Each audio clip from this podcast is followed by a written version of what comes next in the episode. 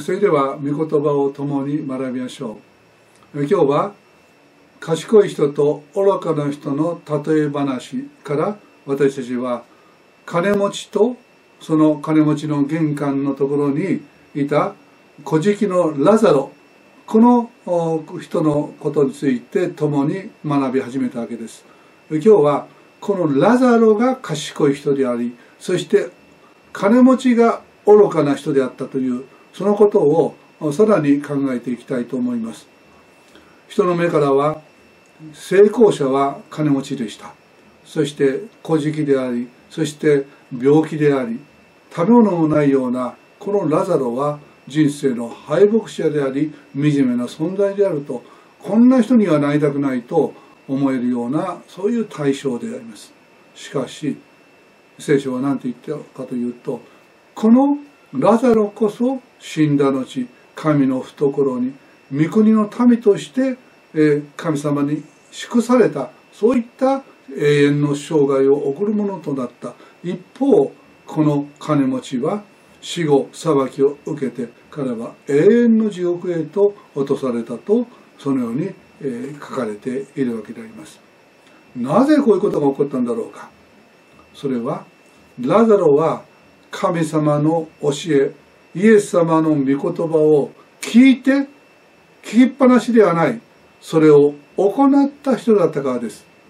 一方この金持ちはもちろん聖書の世界を知っていたでありましょう。でも神の言葉を聞いても聞き流す。あるいは形だけ行って心においては何一つ神の御言葉に従わんとするような生き方をしてこなかった。いつも自分中心。自分の感情。自分の考え。自分のやり方を押し通すことを通して。でも諸誠実がうまく次々にこの財産を手に入れていった。このようなこの世に生きる人であったわけです。ですからこの世のものとしてこの金持ちは成功しました。でも神の前には何一つ彼は宝を積むことはなかった。彼は地上に宝を積んだけども天に宝を積むことがなかったようにこの地上に蓄えたその全ての富はまさに洪水によってこの今まで建った家が全部流されたあの愚かな人の建てた家のようにこの金持ちの財産も彼の永遠に対しては何一つ影響を及ぼすことのできない。いやむしろ彼の罪の証としてその彼が蓄えたものはことごとく神様の前に定められ彼は永遠の地獄へと渡されたわけであります。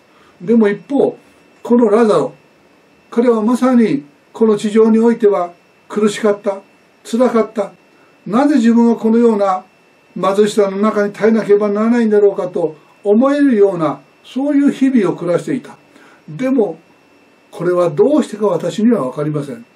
でも神様が働く時に徹底的な貧しさの中に置かれても苦しみの中に置かれても不安と心配とそういったことがもう心の内に湧き起こるようなそういう不安定な状況の中に置かれようともなおかつ心の内にシャローム平安を持つ生き方をすることができる。そういったこの生き方それをラザロは与えられたんです。すなわち彼は御霊の働きによって目に見えるところの自分の状況に心を揺り動かされて不平不満つぶやき愚痴そして呪いあるいは人を非難する思い人の責任にしていくそのような気持ちそういったものを本当に取り除かれて彼は貧しかったけれどもその日の食べ物をもう事がくようなこともあったけれども彼の口からは何一つ神様に不平を言う言葉は出てこなかった。むしろ彼はそのような人の目に惨めと思えるそういう状況の中でだからこそ神様の愛に彼は望みを置いた。自分は愛されているもの。愛されているならばなぜこんな惨めなのか人は言う。でもそうではない。こんな惨めな状況にある私を神様はなおかつ愛してくださっているのだ。私はそれを信じる。神は愛です。これは永遠に変わらないこと。また今のクリスチャンとして考えるならばあの十字架のイエス様の死は私のための死。私の罪のためにイエス様はあの十字架で苦しみを受けてくださった。受け尽くしてくださった。そして私のために命を捨ててくださったゆえに私は今生かされるものとなった。罪許されて永遠の命を持つ。すなわち神様とずっと永遠に共に生きる。その特権を与えられた神の子とされたのだ。これは一方的な神様の恵みによるラザロはそのことを受け取ったんです。だからこの地上でどのように人々から扱われようと自分はイエス様の愛によってすでに神の子天の御国の民である。この神の子であるというこの資格この身分は誰にも奪われることはない、まあ、パウロが言いましたね。神の愛を愛から私たちは引き離されることはないのだ。これが私の確信だとパウロは言いました。そうなんです。ラザロもそのように心から神様の愛を受け入れた。あの貧しいヤモメが残されたニレプタ全財産を神様に捧げた。その時と同じ心ですよね。あのヤモメも貧しいんですよ。でも彼女は神様とのつながりの中に生きていた。だから貧しさの中にあいながら自分の持てるものを全部捧げきっていくこのような感謝がその心の内に満ち溢れたのであります。私たちは神様によって召されました。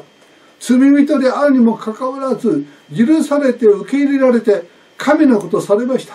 そのことの意味を十二分に私たちは受け取っていくならば深く自分の人生の中に神様が働いてくださったことを本当に認めていくならば私たちはどんな時にもこの神様にある平安神様から来るところの確信を持って私たちは揺り動かされることなく神と共に歩み続けることができる。これが私たちに与えられた人生。賢い人の人生です。だから古事記であったラザロ。でも彼は古事記の人生を生きる。そのど真ん中にイエス様と共に神と共に歩み続けることができた。これはまさに神様のなさってくださる大いなる宮座であります。